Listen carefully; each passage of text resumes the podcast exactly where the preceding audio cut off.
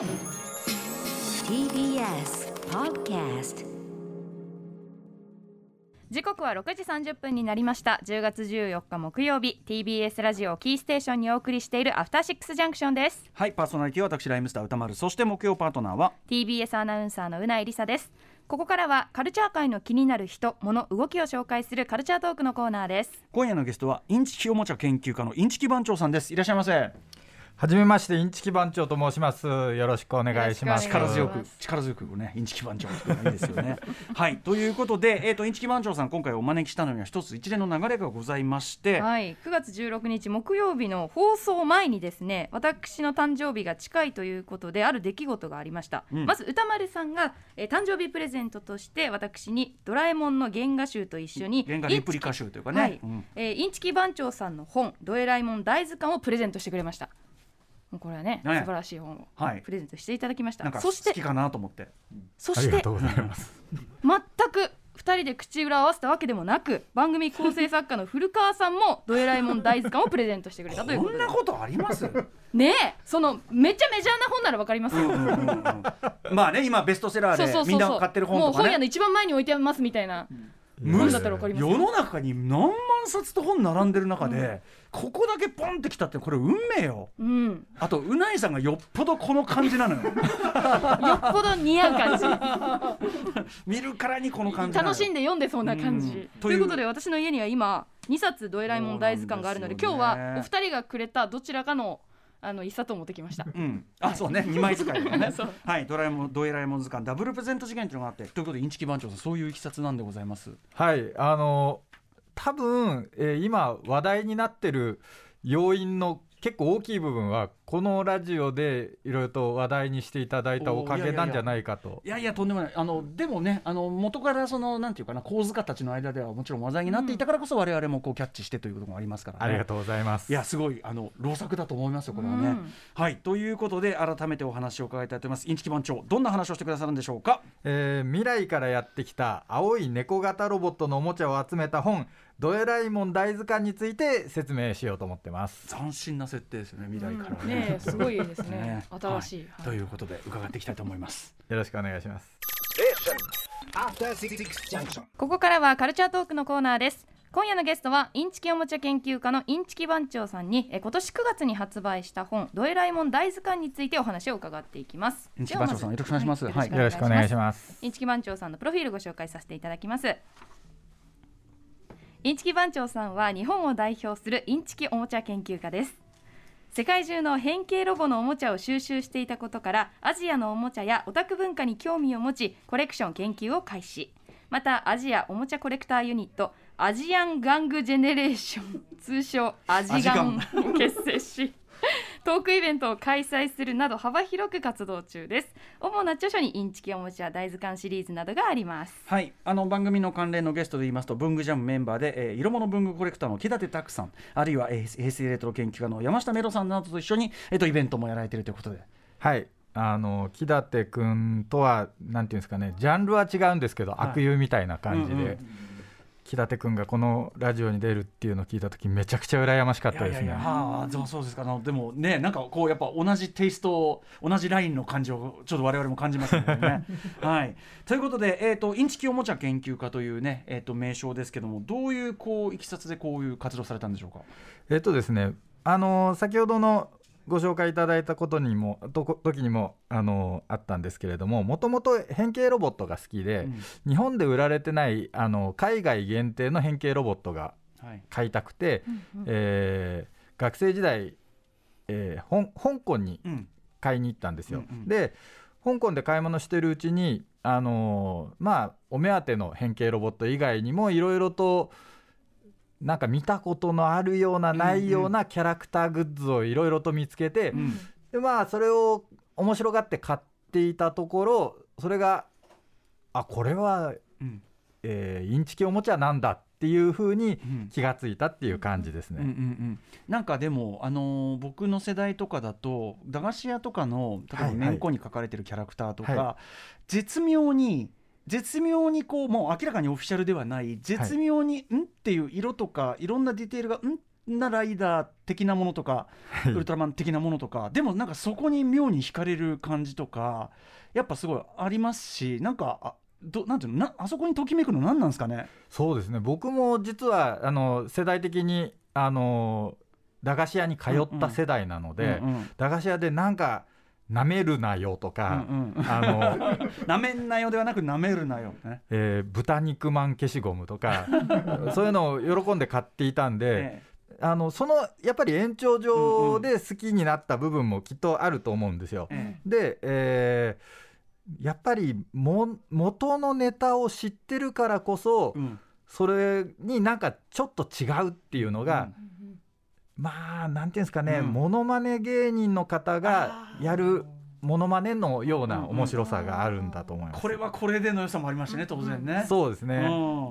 はいということで、えー、とじゃあいろいろそれからあの最初はじゃあその変形ロボから始めていろんなものを収集されるようになったと、はい、その中に、えーその未来から来た青いね猫型ロボットもあったということで。そうですねはい。うん、はい、改めまして。ねえそれがまとまった本ですね。え今年9月10日に発売されたドエライモン大図鑑アジアの国民的猫型ロボットのご説明です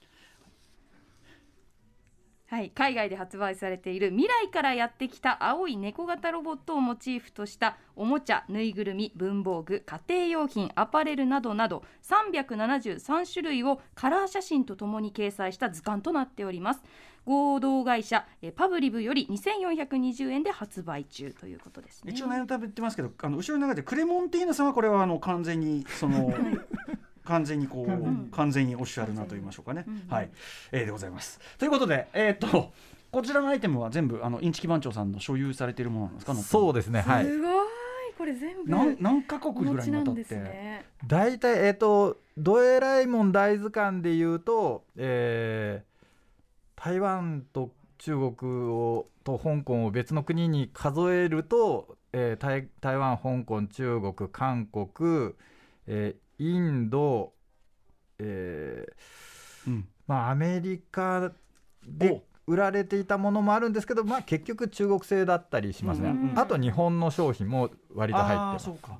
やっぱり東アジアというかねそれが中心ですね。ね、はい。えっとその青いロボットはもともと収集のそのあれに入ってたんですか？ラインナップには。えーとですねもともと収集してたのはやっぱり、えー変形ロボットが中心だったんですけれども、あのーまあ、現地で見ていると、うん。うんこれは面白いっていうものうんうんがうん。やっぱり青い猫型ロボットには多いんですよ。うんうんうん。でそれとあと、えーまあ、見ていくうちに、あのまあ、あまりにもいろんなところで例えば、えーおもちゃだけではなく、うんうん。えー雑貨屋だったり、うん。あのえー文房具屋だったりでもあるもんで、うんそういったものがどんどん増えていって、うん。実はそんなにうん。がっつりは買っていないのに気がついたらこれこの本に載っている以上の量になってしまったっていう、そういう感じですね。でも要はそれぐらいなんていうのかなこう広く愛されてるっていうか特定のそのなんていうの例えばおもちゃが好きでこれ子供が遊ぶようななんとかっていうよりは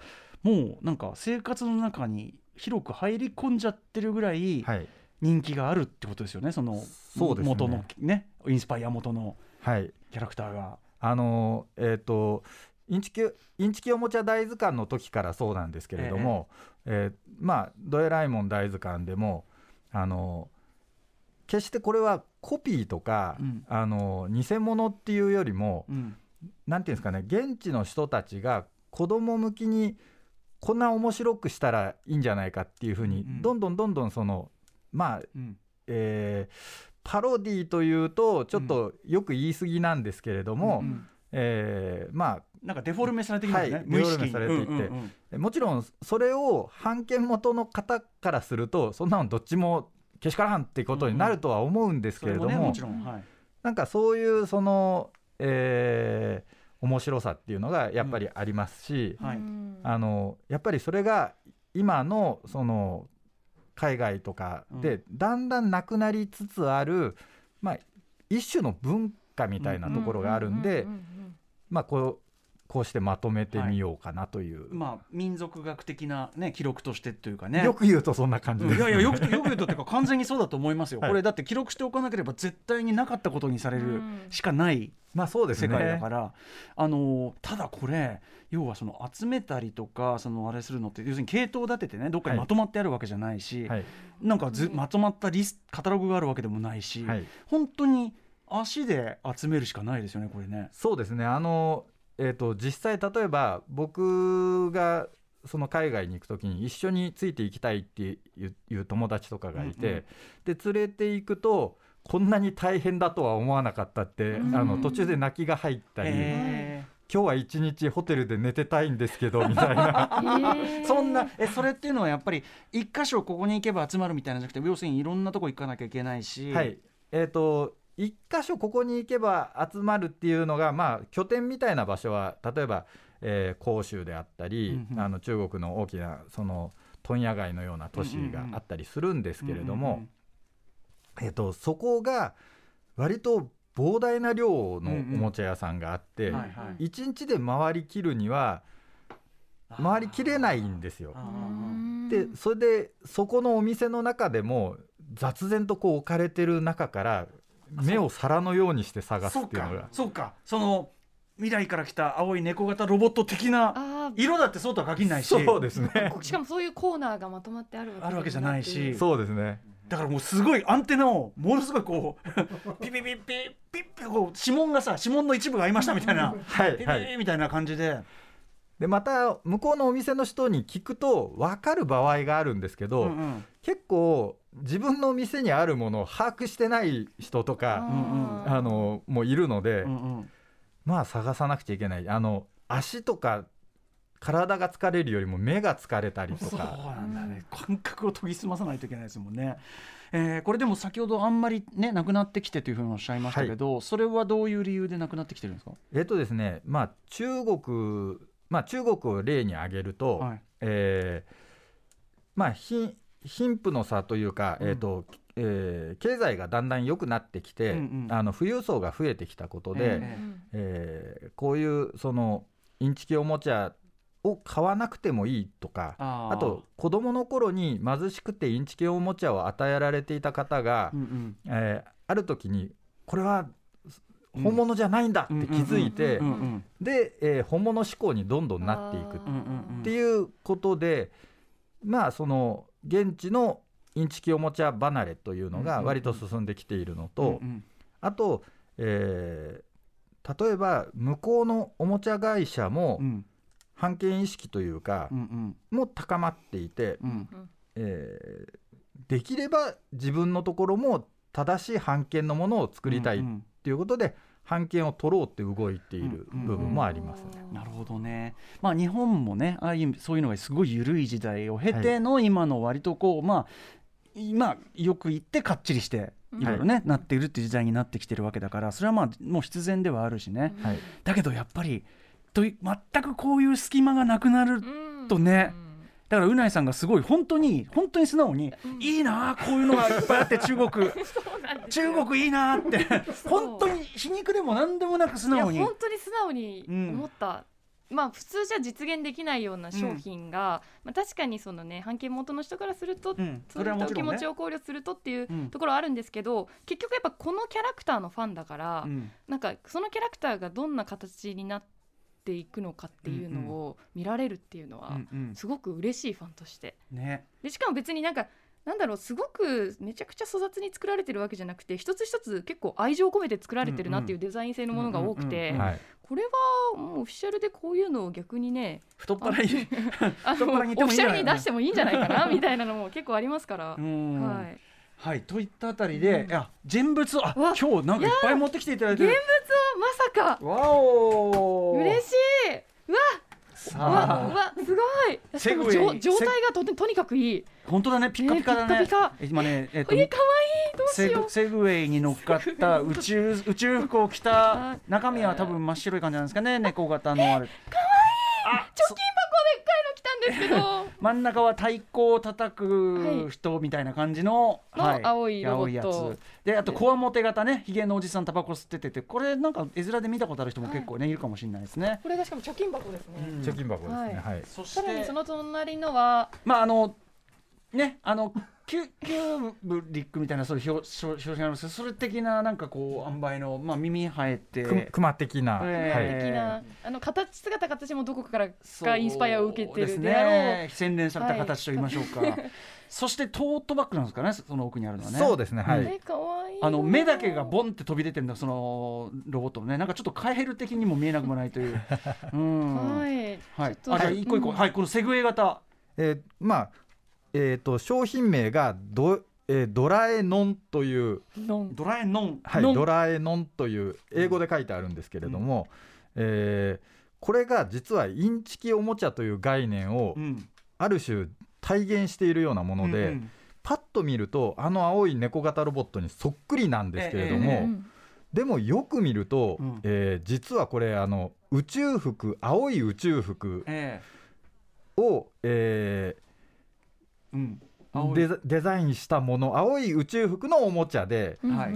顔の部バイザーの部分が白くなっていてそこに漫画チックなえ目鼻が書いてあるっていうだけのものなんです。えええええ。確かにそうんうんうんうん。の白い部分の顔のとこのデザインがなければ宇宙服の、うん、ただの、うん。うん、そうなんですよ。セグウェイに乗った宇宙服を着た、うん宇宙飛行士って感じ。猫型ロボットの猫の部分一切ないんですよ。顔だけちょっと。まああえてばひげまあ、ひげぐらい。まあ顔はちょっとそうですね。顔は若干。なんか見たことない。しか、もあの、えーインチキおもちゃによくあるパターンでなわ何がなんでこんなことするのか分かんないっていう、あのセグウェイに宇宙服を着て乗る状況ってないじゃないですか。うん。そうですね。なんかなんとなくのなんか未来感だったのかな。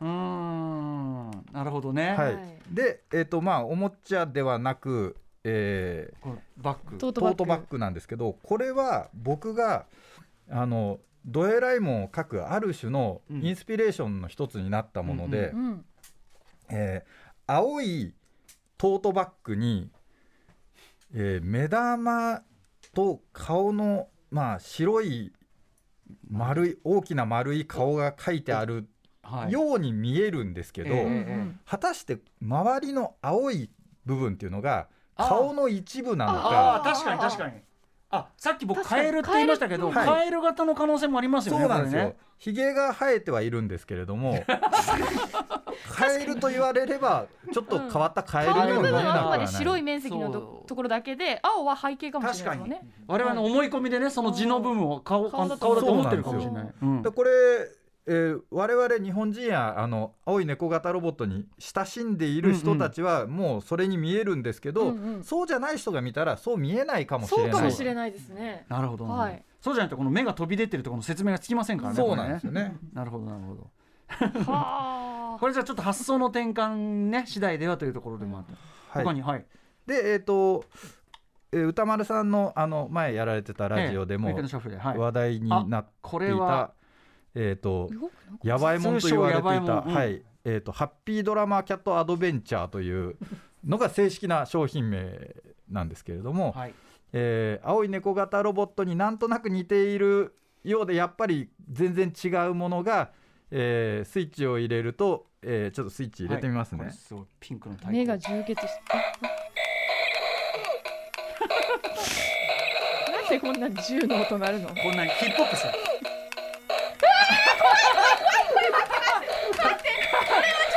ょっと私ショック受けちゃった今。結構気づこれいた。えっとなはい浦井さん何が起こった？何が起こった？あのドラえもんのあえちょあごめんなさい。あとドエラえもんドエラえもんドエラえもんごめんなさい。あの聞聞かなかったとしてさい。青い猫型ロボットの顔がはい真ん中からパカーッと開いて。それだけでホラーなんですけど、い。その中から象の顔がニョキニョキニョキとねなんかだ団子団子風の象の顔がはいはい。わーっと出てきて、しかもビートがやけにヘビーっていう。そうなんですよなんか銃撃音みたいなこれやばいもんシリーズ。僕あの高野万所君のプレゼントでね、はい。前やっぱりその、まあ、そういうロボット型のやつがやるとこうティーララララララララで顔パカーって開いてっていう怖いもうなん何が何だかみたいなでそのシリーズね。そのシリーズ。ですねはい。これこれはでもさうなぎさん欲しくない？ちょっと欲しいかもだっしれない。ですねてさ絶対こだってさありえないですもん。え何考えてんの、なんかもはや貴重、そうですね、絶対に販売されないからこれは、実際、まあ、この、えーハッピードラマーキャットも含めて現地ではもう売ってなかったりするものが多くてこれ僕も手元にあるのが現存するのがこれとあともう1体ぐらいだったあり動かないやつは10個ぐらいあるんですけれども。そっかそっか。だからどんどんどんどんねちょっと希少ー化もしてきちゃうかもしれないから。ね大事に大事に保管していでもますますちょっととねこの本で記録されてるっていうのはすごく大事なことになったと思いますし。あとでもう動くやばいもん見えたの本当ありがたいよこれ。今の驚き、うん。一生忘れないでしょ忘れないですね。ちょっとびっくりしちゃった。ななんだろう。あなんか傷ついた本当に。なんかうんナイフを突き出ゆせられて優勢からの物体 X って映画であの犬ちゃんの顔がパカーって割れるでもそんな感じその感じだよねそんな感じ傷ついてしまう感じちょっとこうさあということでいいものが見られた。ちょっとね今日はお時間迫ってきてしまいましたんではい改めてこちらの本のご紹介しておきましょはい、えー、インチキ番長さんが、えー書いた本ですね「ドエラえもん大図鑑アジアの国民的猫型ロボット」は合同会社パブリブより2420円で発売中です。う本当にすごい本です。これ級のがどかどか載ってますからね、ねえーそして最後にインチキ番長さんからメッセージそしてお知らせ事などありますか？えっと、えードエラえもん大図鑑の前のインチキおもちゃ大図鑑っていうのが1巻から3巻まで出ています、えーそれは青い猫型ロボット以外のインチキおもちゃもいっぱい出ていますので、そちらも合わせて読んでいただけると面白いと思います、はい。えーそれそれとあくまでこうこちらで紹介しているようなものは、えーインチキおもちゃでコピー品ではないですけれども、うん。まああまり、いえーうん。褒められたものではないので、うんうん。えーなるべくこう表に出さないようにというか。表立って大喜びしないようにという感じで、はい、そうですね。皆さんも大人の楽しみ方をぜひ。はい、大人のための楽しみ、わかるねっていうね。わかる。ことですね。わかるよ。わ、はい、かる。いやーということで、はい。でも本当今日は貴重なね、あれもいっぱい持ってきていただきましたし、はいあの稼働してるところみんな本当にこれは本当に貴重なあれでございました。はい。本日はインチキがんインチキおもちゃ研究家のインチキ番長さんにお話を伺いました。インチキ番長さん、よろしくあの今後ともよろしくお願いします。よろしくお願いします、はいどうもありがとうございましたさあ明日のこの時間は玉田さんの最新映画表です扱う映画は何でしょうか？はい、私大ファン吉田圭佑監督最新作笑いを封印した空白紹介します。After Six Junction.